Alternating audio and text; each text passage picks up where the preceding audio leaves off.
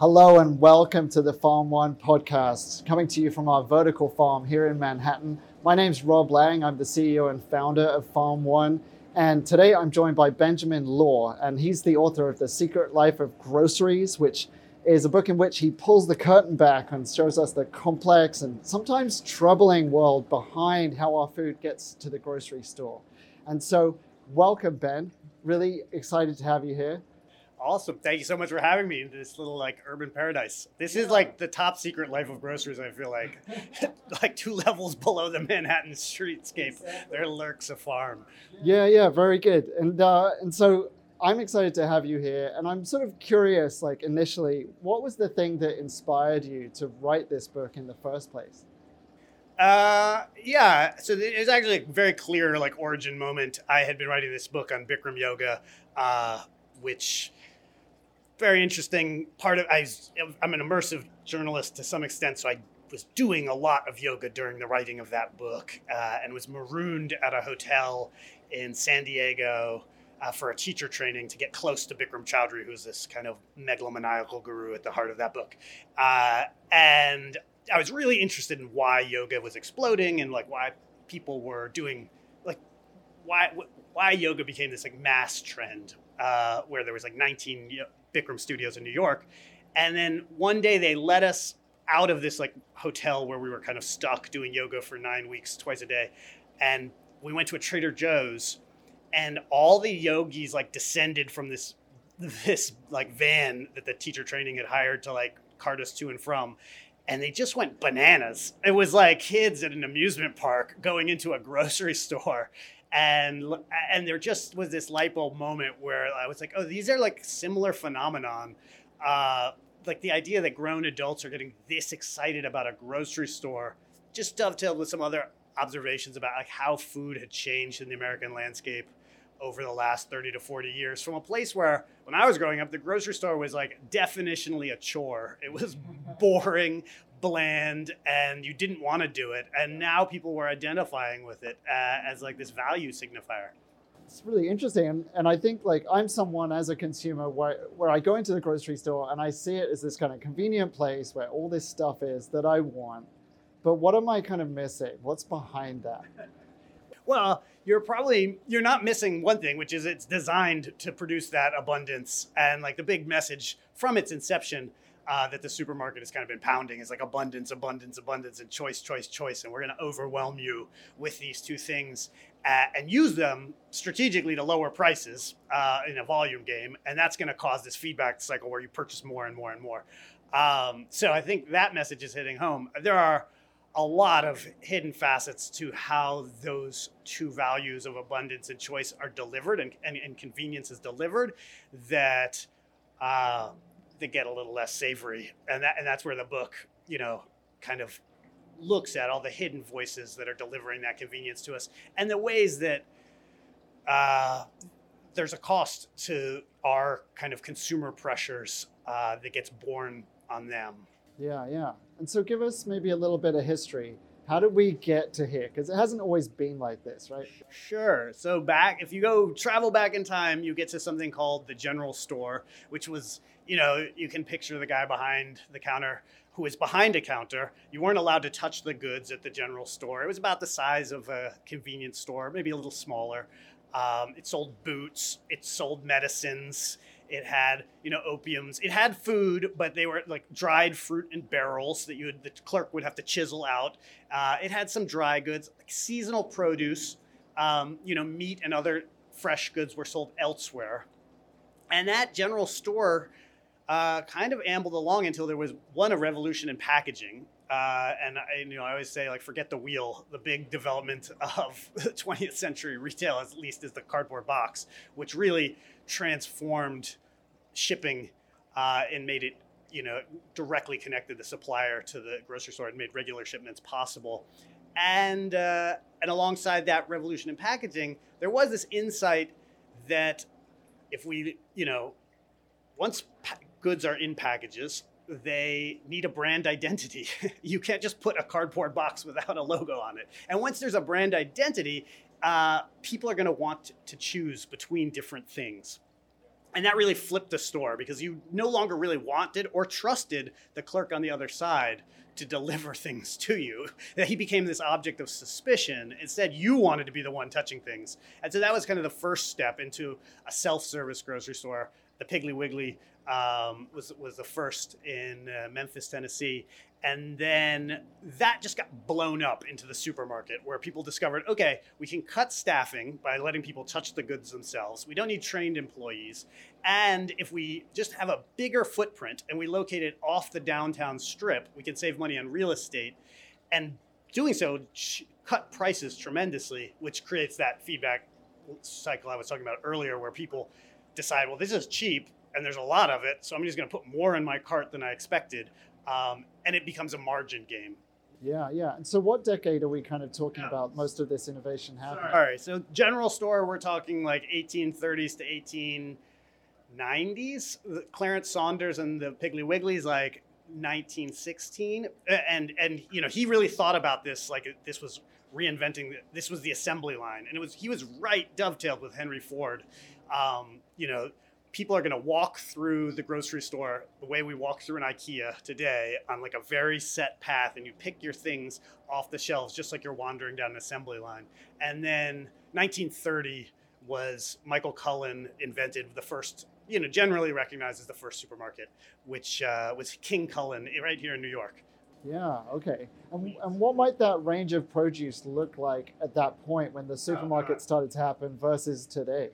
Range of produce. I mean, well, first of all, just shipping. I mean, like advances in preservation weren't there. So I think leafy greens had to make it to the store in like three to five days. You know, like otherwise they were toast. Um, and so that limited what was available. There was there's no cross country shipments of leafy greens, um, and there, you know, your options for salad greens I, I, mean, honestly, I can't even imagine. They were probably mostly grown at home at that time. I'm, I'm guessing. Um, yeah, and then, and then talking about other produce, what would you expect to find on the grocery store shelves of like the 1930s that you might not see today?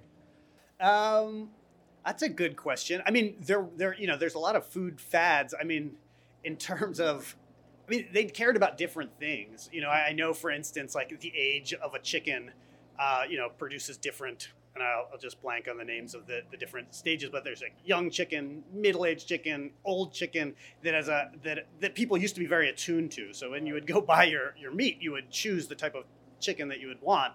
Um, obviously, that just you know we don't differentiate between that anymore. We all have broiler chickens that are like 48 days old and swollen on, on corn. That's crazy, huh? Yeah. But the the things that you're sort of describing, like the movement from the general store to grocery store to supermarket, like it sounds like for the consumer, it sounds great, right? Yeah.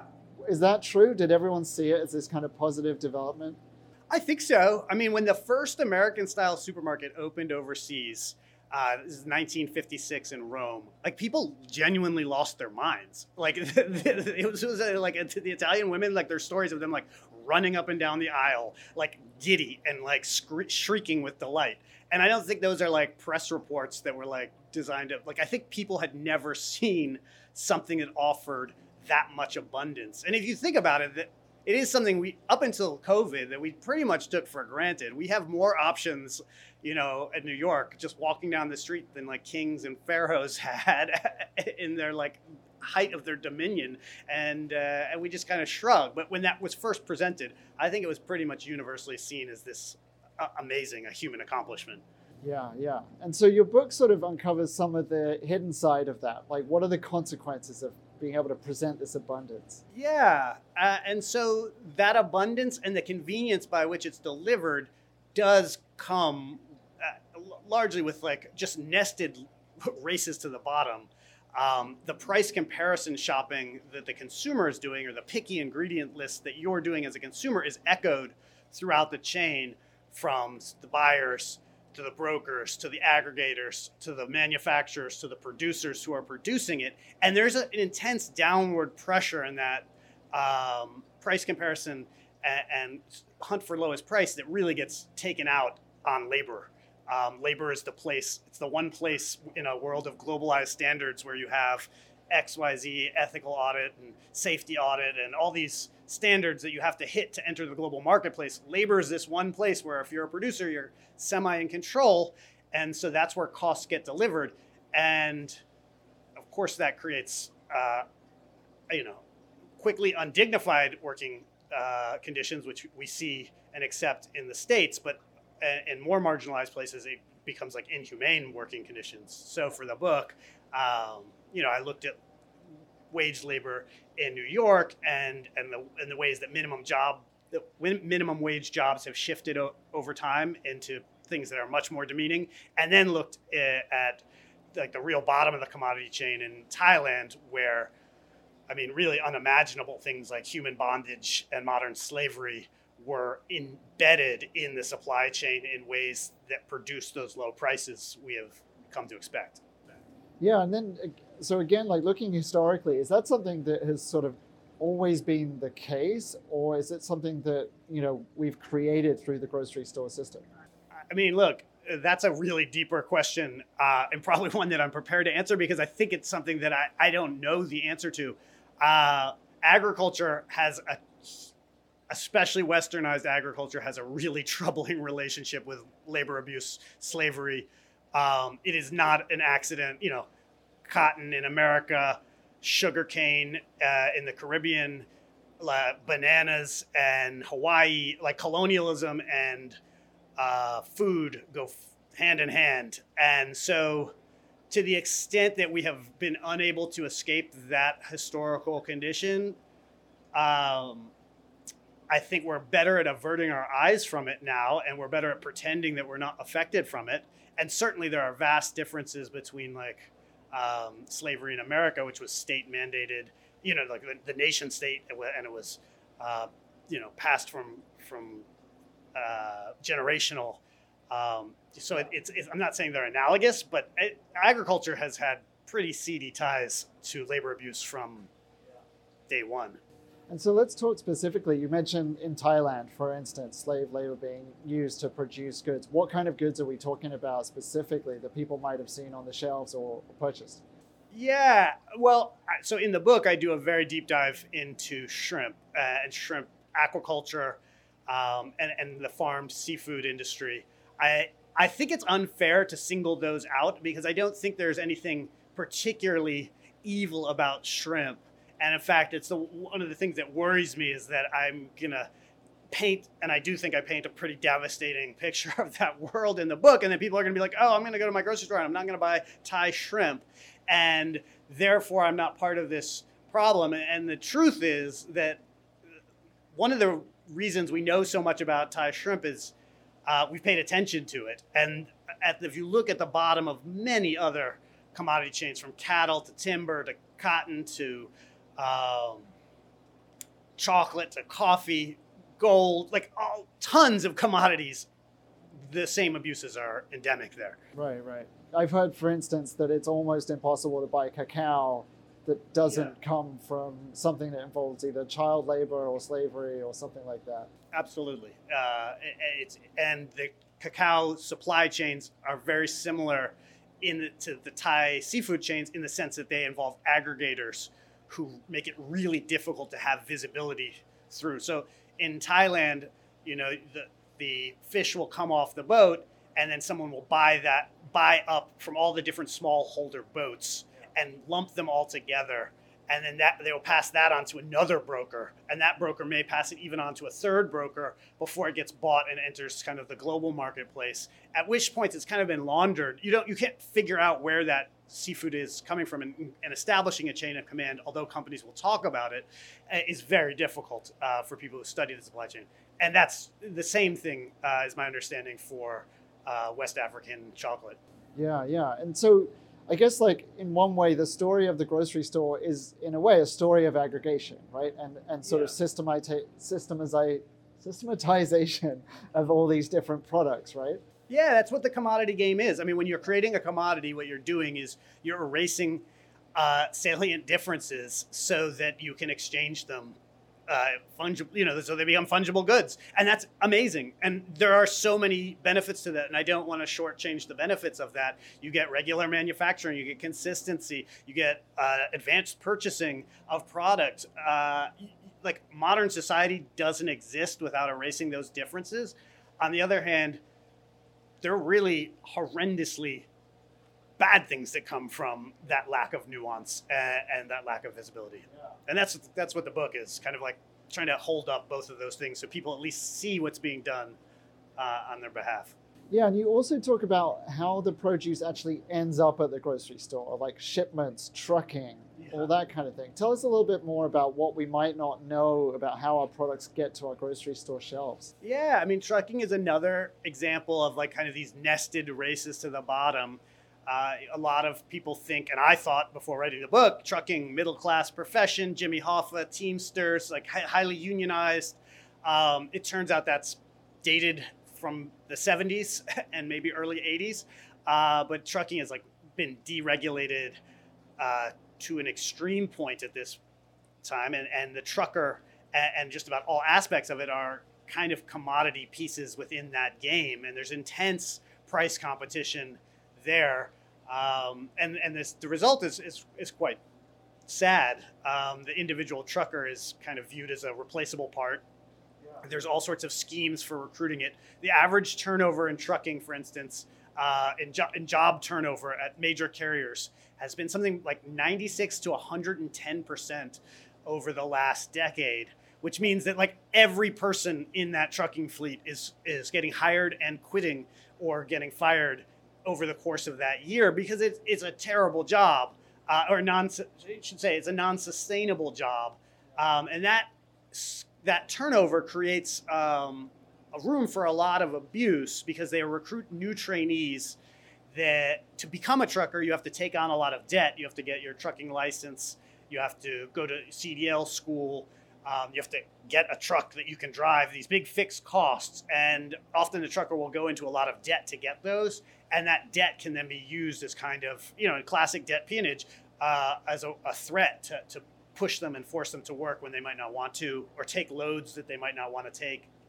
It sounds similar to chicken farming in the U.S. Yeah, as well. It's it's not it's not it's these are all nested loops. I mean, the same economic forces are driving them. What I think is interesting is how much they're mirrored as us as consumers. Um, often, um, you know, that's deregulation for you. And so you have a particular way of doing your reporting. You're pretty embedded. I know you spent some time like with truckers and yeah. and how like why do you take that approach and what does it lead you to discover that other people might not uh, i take that approach because i don't really know any other way of doing things. Uh, you know i'm pretty good at book research. I like holding up in the library but i feel like a phony. If i was writing about truckers and all i had done is read people's phd uh, theses and picked up the phone and talked to a few truckers i mean especially for truckers they're hard to get a handle on. Uh, there's so much of their experience is beneath the radar uh, you, I, I wouldn't have had a clue as to what was going on if I didn't spend time in the passenger seat, uh, yeah. which was not fun time. It might sound like it was fun to go go on the road with a trucker, but it's a pretty grueling lifestyle, and it gave me that sense. You know, it's just about building empathy and connection with people. I think is just getting close, as close as you can to their lived experience. Also, from a writing perspective, just selfishly, I would feel like a phony if I wrote in the detail that I write about and didn't have those first person experiences. And so, I'd like, I, I, I just want to write in an immediate fashion, and uh, I, otherwise I can't do that unless I'm actually there. No, I think it's great, and I, am curious, like about any specific stories or memories you have of, of moments with those truckers on the road, and I mean, you know, this is all driving around with a trucker who's like taking a shit in a bag full of kitty litter 10 feet away from you because, uh, you know, she has irritable bowel syndrome, which is probably stress related, which is probably related to her job insecurity, which is probably related to, you know, like all these other uh, things that we're talking about. Like that sticks with you for sure. Uh, and I'm laughing about it, but it, obviously it's, it's like one of those things where you laugh because I mean, she was laughing too because it's the only thing you can do to not, you know, get distraught. Uh, yeah, absolutely. And I think it's it's something that um, of course, of course, as consumers, we forget, or we see on a commercial a truck driving past some beautiful highway in you know California or something, and so that we have this idealized view of trucking. Yeah. What are some other people things that people don't know about truckers and the, the things they have to go through? About truckers, or I mean, uh, I th- I think there's just. I, I would say people don't have a clue uh, about any aspect of, of the logistical systems that kind of underpin uh, the grocery world. So, you know, just from the way, for instance, when you're trucking, someone has to unload the stuff from the back of the truck into the warehouse. It's actually a pretty dangerous job, uh, and you know, it's physical labor. Uh, there's the rolling kind of carts, and it's because there's high injuries in that. Nobody wants to own that job. It's called lumping, and there are lumpers, and they're almost all. I don't know. I can't even quantify it because there's nobody's really looking at it. I was going to say almost all are undocumented. I don't know if almost all of them are undocumented. I know that they're almost all marginalized. Um, people uh, and that nobody's really looking at them and they're not employed by the warehouse they're not employed by the trucking they're they're kind of day laborers who show up to do this work because the trucker you know trucker can get extra money if they are willing to lump their own goods and that just means pull them out of the back of the truck into the warehouse. But the truckers don't do it. They don't want to take that $200 because they know they'll get injured doing it uh, and they won't be able to continue driving. And you know considering um, the economic health of the trucker, that's a pretty big thing to, to turn down an extra $200 when you're making $17,000 a year. Uh, so just details like that, I think we just don't have any clue as to the ways risks are outsourced in that industry and many other industries and, and the kind of the, the workarounds that create convenience on our behalf. Yeah, no, that's fascinating. Personally, I didn't know about that at all. And Yeah. yeah, it really point, paints a picture of this sort of yeah things falling between the gaps, right? And I guess like I'm thinking about you know there's been somewhat of a death of the union movement in the U.S. and I think we've recently seen Amazon against the unions and unions didn't win that one. Um, has that sort of gone in parallel with the growth of the grocery store and logistics and that kind of thing? How Yeah, you know, I, I wouldn't say there's a direct parallel. I think um, there has been larger than the grocery store, and for me, the grocery store is just a microcosm for all these things. I have to say, I think the grocery store did have a fundamental role in driving, um, like changing kind of cost of living in this country and like opening up space for a middle class by changing how we spend our food budgets. Like people used to spend 40% of their budget on food, now we spend less than 10%. Like that positive benefit I do put on the grocery store. A lot of these negative things, I don't think grocery is driving these. These are larger forces that show up in the grocery industry. Um, however, to, to answer your question, um, look, there's been a 40 years of a policy where we're deregulating on behalf of a consumer. We're trying to drive low prices for consumer goods. That's perceived as good. And you can have a great, honest debate over whether that's good or bad, but people have just kind of decided well, to make America good or to make our economic system good, we're going to give people cheap prices and that's going to enhance their quality of life. That policy direct, you know, comes at the expense of laborers. And it's problem is people are both consumers and laborers at the same time. And uh, so I think that there's a, you know, I, I think bringing that f- more like 360 perspective is, is kind of what I'm after. Yeah, absolutely. And I think part of that perspective is the other externalities as well, right? Caused by that shipping, for instance. So trucking and the emissions associated with it. What did your research sort of show you about those externalities, the emissions and, and other things that are coming from our supply chains? Yeah, I mean, I, so I didn't spend that much time looking. I mean, looking at trucking emissions, or uh, I think that case has been made pretty convincingly by others, and so I can't give you chapter and verse on it, except for there's you know what something like 250 pounds of product are is getting moved on your behalf today in this country, uh, and every other man, woman, and child that's a lot of things being moved around on your behalf to maintain your lifestyle. And that takes, no matter how virtuous you are in remembering to unplug your socket, you know, your, your device from the socket and uh, how much you're minimizing, there are these structural things that are producing a large amount of waste on our behalf. Yeah, yeah.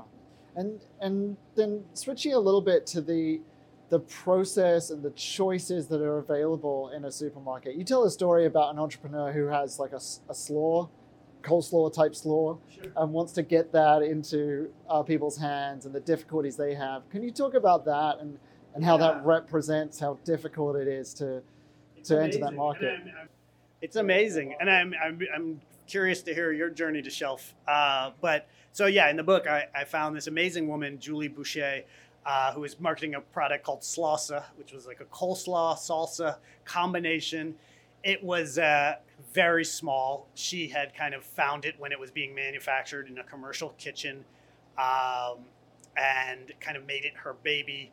To, to bring it to shelf, you know, this is not someone who's connected to like big manufacturing plants, but she had an idea that she wanted to bring to market, and it was an um, it's an amazingly arduous journey that I think I had no, I you know, I think I make a good guacamole. I could put it in a bottle and sell it, and it's like no, you can't. There's all these factors that uh, people in the industry are considering that have nothing to do with whether your guacamole or your salsa is tastes good. Like they care about shelf life, they care about the stability of the underlying commodities, they care about um, you know how your cost of goods can scale up and they care whether or not you can pay them a fee to get onto the shelf, especially for dry goods or preserved goods like salsa. A lot of them are defined by what's known as slotting fees or trade spend, which means the supermarket is acting much more like a landlord leasing space than they are like some public market where the best quality things are going in. A significant part of the supermarket's bottom line comes from these fees and so if you're a producer, you got to pay them. And if you can't pay them, you don't get in. It's a pay for play system. Uh, and it means if you're small, it's really tough to get access. Yeah, I think as consumers, I guess one of the other ways we experience that is, you know, you go into a supermarket and you're going to see a lot of uh, products from big brands like Unilever and Procter and Gamble who are who are willing to pay those right. fees or they already have the presence. Right. Whereas something from a smaller manufacturer might be tough. Yeah, totally. And there's, I mean, that's the legal. Like some people hear that and they're like, "Ah, oh, that's so corrupt," and it's like that's completely legal. It's fine. It's just they're reinventing their business model to be something closer to landlords. Not so different than like the uh, kind of things that are happening with the uh, Apple app market.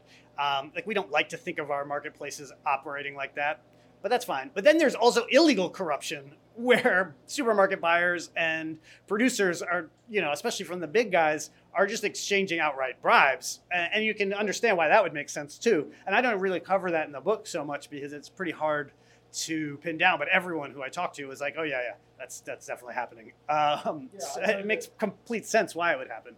I mean, the same thing happens in the New York restaurant industry where you have buyers for big restaurants who, of course, they get their Super Bowl tickets, they yeah. get their Knicks tickets, you know. And that, I mean, Super Bowl tickets is just scratching the surface when you're talking about, you know, multi tens of million dollar accounts.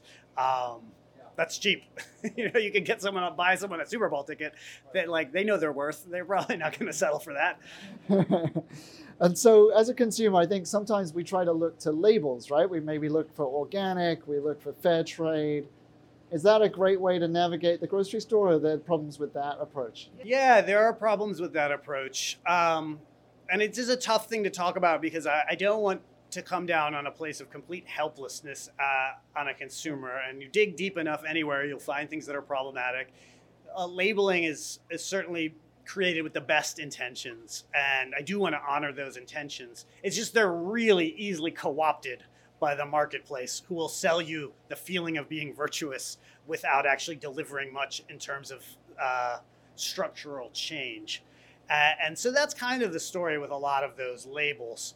Um, you know, most labels, not all, uh, and organic is a big exception here, are part of like a f- for profit, $50 billion per year industry that you can essentially shop around uh, as either a, a, supermarket or as a manufacturer to find the certification regime that you want for your product. And there's all sorts of misplaced incentives within that system, um, coming down to the fact that it's all based on audits, um, which make limited amount of sense. Although we saw how they failed in the financial community in 2008, um, but they make a limited amount of sense in financial, where you're going over someone's static books and seeing if payments add up. They don't make much sense for visiting a farm, especially maybe a farm this size, but like some of these bigger farms um, with you know thousands of employees or manufacturing plants with 50,000 employees. Uh, like uh, going in on a one day audit, uh, it produces a single snapshot it just it's not an effective way of knowing whether or not someone's withheld wages six months ago. It, it's just it's it's a misplaced um, tool, yeah. and so it, that's the backbone of this system, and and so that itself is not so good. And then there's those incentives I was talking about, where it's a for-profit um, industry where the producers are paying for the auditors to come in. It, it doesn't add up to a place that I have tremendous amount of security and just the label. Yeah, yeah. It reminds me of two things. First of all, I think I remember reading about this in Food Inc., yeah. which was, you know, of course, like one of the first books to talk about the whole system. And they were talking about um, plants having advance warning of when an inspection was going to happen, of course. Absolutely. And then more recently with the film Seaspiracy, which of course, you know, has its own problems, whatever, but they're talking about um, certified dolphin-free tuna, of yeah. course. And then when it comes down to it, they can't certify that it's dolphin-free right. at all. I haven't seen Seaspiracy, so I, I everyone's like, "Oh, you got to watch it. It's like a movie on your Thailand chapter." And then other people are like, "Oh no, it's garbage. Don't watch it." Yeah. Uh, so. It's, it's, somewhere in between. Okay, yeah. but I think regardless of the overall product, that yeah, the there are two. They don't in seafood. They certainly don't have visibility down to the producer level. But even in places where there is visibility, the audit structure isn't designed to catch non empirical, you know, not something like a pathogen or food safety violation. Maybe it could work. Uh, but for something non empirical like wage abuse, it's really not good at, at, at doing it. And you're, you're going to have really unsatisfied or like environmental degradation degradation, you're going to have trouble uh, yeah. using that system to enforce those standards. Yeah. Is this then a failure of government? Um, you, yeah. if you think your government guarantees you right to uh, manufacturing fl- claims, yes. I think the whole frame is a little backwards, I guess. I, I, I've come away from this book thinking that, like, empowering the consumer as the vehicle to get us a better food system is very seductive in a capitalist system and never going to quite work. It's too much burden on the consumer. It's too easily co-opted by marketers. Um, and so the failure from government is that look, things like wage abuse, things like forced labor, forget about. These are crimes. there should be legal enforcement on these things that don't rely on an auditor coming into with a clipboard to notice. Like if somebody's being chained up in a locked facility and forced to work, that is a criminal action that you know nation state level police solving. And we need trade treaties that honor that right? We don't need uh, fancy certification regimes or stickers on our food. That strikes me as a crazy way to solve that problem. If we're going to globalize um, working work, you know, work, which I think is I'm I'm in favor of globalizing work. Uh, I mean international solidarity, but then we need international solidarity in the conditions that we're offering people and, and that we expect of people. We can't say, oh, we're going to spread this job and we're going to keep the standards, uh, you know, over here. Um, that makes no sense. Yeah, and then looking internationally, I know your book is mainly focused on the US, but are there, are there, things that we do particularly badly here that other countries have kind of figured out how to do better? That's a great question. Uh, the answer is almost certainly yes. Uh, I, I, don't know if I have a quick answer to that, though. Um, let me think about it. Uh, things that we do better or things that we do worse than other countries have figured out. Um, I mean, one of the examples I always think of is Japan. I used to live in Japan, and Yeah. Japan does plenty of terrible things, but logistics in Japan often operates a lot better. You know, using rail networks, for instance, um, much more efficient, much lower emissions, and then not putting the burden on individual drivers so much to, you know, take this stuff around. Uh, so that's something that really kind of jumped out to me. Yes, that that makes a lot of sense, and I, I do think that like minimum wage. Uh, yes, I mean I, I blanked on this before, but yeah, it's obvious that there are many industrialized nations that treat their workers better than the U.S. does, and I think that that's something that can pretty much only happen systemically. Like it really does help to have the government uh, step in there, and we don't do that. You know, we saw fifteen dollar minimum wage in 2024 or whenever it was going to be enacted. Like that got dropped from the stimulus, and whether that'll be picked up, I don't know. But it's it's something that's like on people's radar, kind of. But um, other countries are realize that no, we can pay our McDonald's workers a decent wage, give them vacation, and still have a functioning, healthy society. If one where people have dignity, that seems like something the U.S. is dropping the ball on. Absolutely. And then bringing things down to maybe a little bit more of a controllable level, are there things that a city like New York can think about um, to improve some of these issues? Uh, you know, on a very small level, of course, we hope that urban agriculture, you know, can grow so that more of the food that we consume in the city is grown here. Uh, but are there other things that maybe we can do as a city better? Um, I'm yes, I'm sure. I mean, there's, you know, New York, in particular, being, you know, just from the services that we offer to the undocumented, the uh, who are- who are really the backbone of a lot of aspects of the food system. Um, to, yeah, I think there's a gen like it's things are on a smaller scale and and like connecting to individual producers i do think is like a bona fide solution and like escape hatch from the certification regimes that i was just kind of talking about as in, in a damning way. Like it, if you cr- create an individual channel of trust one to one with someone you're working with uh, that is going to forever beat any seal and certification, and that is available on the small level of restaurateurs and um, and, and and you know on a city level. Yeah, yeah. And and you mentioned before, and I think it's a really interesting sort of trend. Like I feel like as a consumer, I'm kind of burdened with a lot of ethical decisions, a lot of environmental decisions, and and do you think like that trend is just carrying on and getting more and more and more? Well, it's a very addictive. Yeah, I think yes. I think one, it gives the consumer control or feeling of control.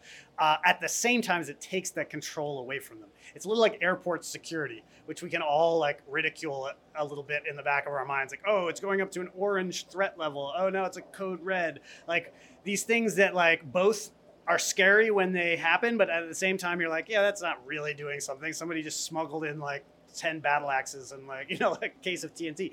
Uh, I think that there is an analogy to our relationship with certifications in that both we weirdly yeah, we're addicted to them. If they don't exist, we're like, what's going on here? This is probably a really shady product. Uh, why didn't they pony up for that certification? But the more that you become used to them, the more everything is suspect, right? This is, which is just the flip side of what I was just saying. But you can't wrap your head around something that doesn't have these stickers on them because uh, you've been taught that it's to not trust something, and and you just build layers and layers of like, oh, now I. I can't. Tr- I'm, I'm here making this case that you can't trust the certification. So people are going to be like, "Oh, well, we want people to certify the certifiers and make sure that they're good," and that already exists, people. And then people are going to be like, "Oh, well, we need to certify those certifiers," and you know, it just becomes this pyramid scheme, uh, you know, of, of people watching people watching people, which just erodes trust fundamentally. Yeah, Yeah, I, I mean, the way I think about it, we think about it all the time is, you know, the USDA or the organic body goes back and forth on whether you should certify hydroponic farming as Yeah. organic. And I could see both sides of that. But also, you know, in the controlled environment agriculture industry, there's folks who want to talk about the fact that, you know, we don't use any pesticides at all as opposed to organic pesticides. And also you're probably more confident that someone's being treated better if they're working in New York City. And so within that community, now there's a movement to create a new label, which Yeah. is a controlled environment agriculture label, right?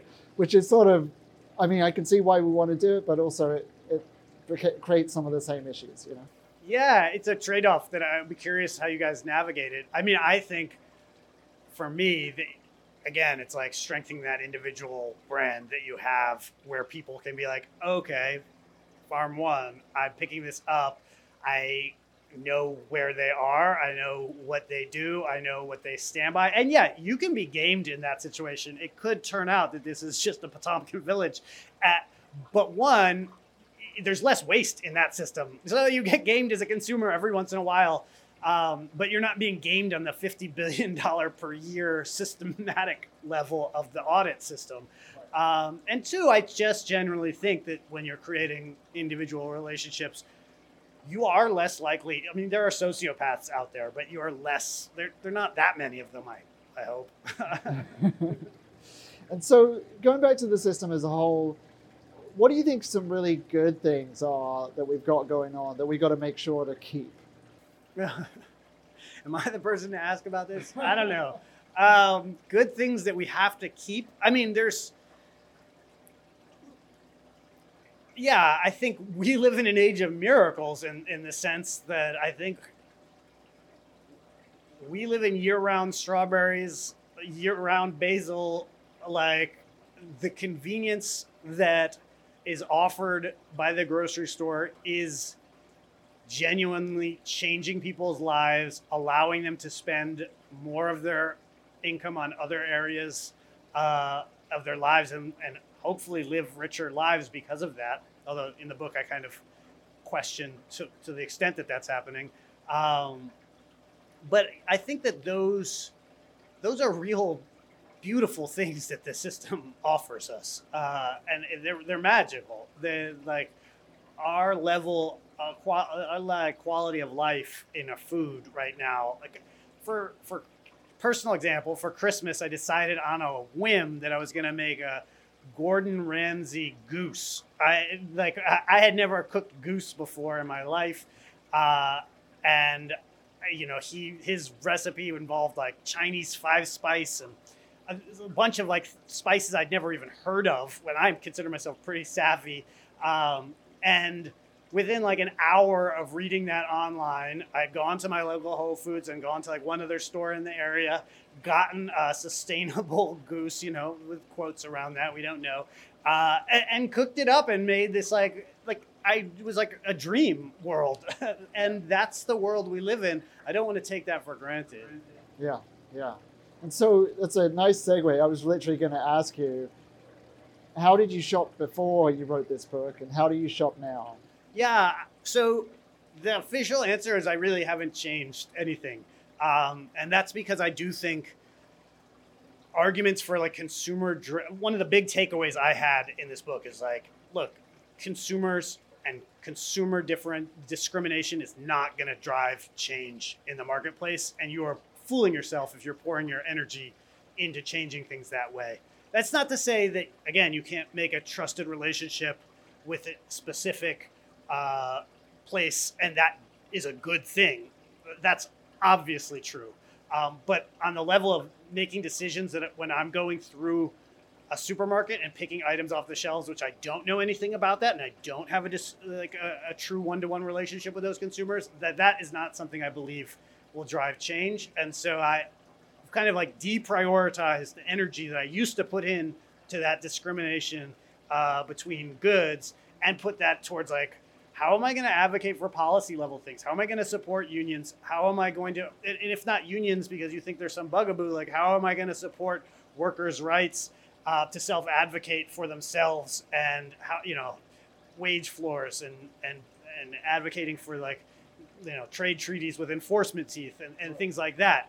Um, those are that's so my my diet really hasn't changed. I, the asterisks and why I said like the official answer in the beginning is I don't eat that much Thai shrimp anymore because I interviewed a lot of people who were uh, imprisoned on boats, and I can, and it's unfair. You know, the Thai industry has reformed since I wrote. I wrote this stuff in, or I didn't write, but I was doing my research in 215, 216. There have been big changes there. They they they have suffered from the bad press, and they've reformed. I, I don't want to buy them because I, when I'm eating that shrimp now, I can think of the people who were abused, uh, getting it in, in, the most horrible ways. Um, but that's a good example of like where I'm making a discrimination uh, in goods and it's uh, maybe not even a helpful one. Yeah.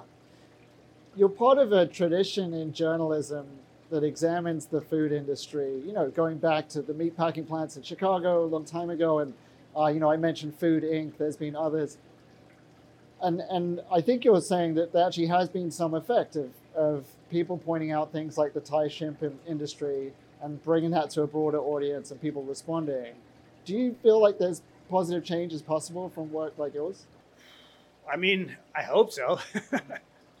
yeah, yeah, yeah. I'm an optimist. I, that's why I wrote the book. Uh, fundamentally, I think positive change is going to happen. I think one of the important parts of that is like keeping the the ways that we're changing things honest. And so, the certification regime is like built on good intentions. I think there good things have resulted from it. I don't ultimately think that it's going to be the conduit to creating a better world. Uh, and so, yeah, I want to hold both those ideas in the same time. I think, you know, in terms of food safety, like the time from Upton Sinclair to now, and the time from Jack in the Box, you know, and Odwalla, 1990s to now, has been radical change for the better uh, meat isn't being recalled in this country in the same way it was in the 90s. This is great news. Uh, I think we can do the same thing for labor. Uh, it's going to be more difficult because our entire economic system right now it rests on taking cuts out of laborers, but I think it's possible. So let's say you get a surprising email tomorrow and it says that you're going to be head of the USDA. What are some things that you would want to put in place? God, I would I would start a hiring committee for someone more qualified, uh, pretty much immediately. Um, what would I do if I was the head of the USDA? I don't know. Um, I, you know, the big things that I can think about is creating an iron wall between lobbying and the people who are running the USDA. Um, and, and, and, making a moratorium on that. And I say that knowing that a lot of the smartest minds and also the people who are qualified to talk about our food system do come from industry. And so I, I think it's about severing the incentive and structure that, that you can then go from government back into the private sector, not stopping people from going from the private sector into government and taking those sympathies with them. Um, but I do think that there is a problem with money in politics, and USDA bears that out. And uh, I would love to be part of uh, solving that. then I'll retire and hand it off to someone else. Yeah, yeah. And and who do you think is already out there in the political world that is, is moving things in the right direction? And what kind of issues do you see that are moving forward and, and progress being made? Um, you know, I think they, we're in a tremendously exciting issue. I mean, we're in a tremendously exciting time. I think a lot of these issues are coming up from all over. You know, I think it's no secret with how sympathetic I am to labor that I, I'm, I'm probably pretty far to the left on some of these issues. Um, and so, you know, AOC, I see as like, uh, you know, a real political talent uh, that I that I hope gets cultivated, uh, and I think, you know, just a lot of the discussion about around undocumented workers uh, has really um, been in, inspiring to me in terms of like bringing that lens into just how much as a country we depend on this workforce and how much um, we need to be honoring that fact that we're depend on them by giving them dignified lives. And, and that doesn't there's not i am not like of the opinion that is like there's a one fix all like open borders or whatever. There's not one targeted fix to that. There's a lot of ways to create that dignity. Um, but I think it's being talked about in ways that it wasn't being talked about in the recent past.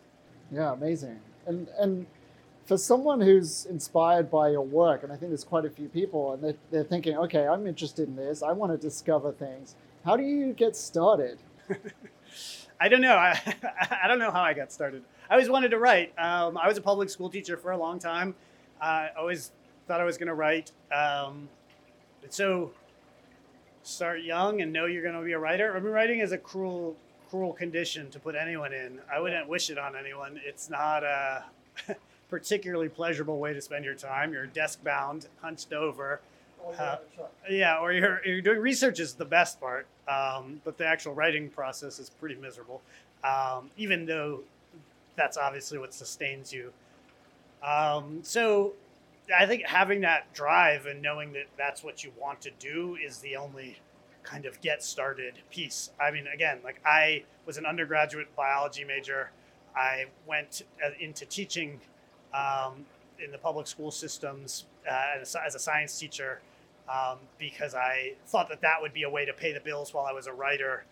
Um, but I have no like training as a writer per se, except for I love reading and I believe that if you apply yourself to any problem with a kind of dogged tenacity, you're going to make it. Uh, you know, you're going to make some progress there. Amazing. Okay. And and what are you working on next? Can you talk about that at all?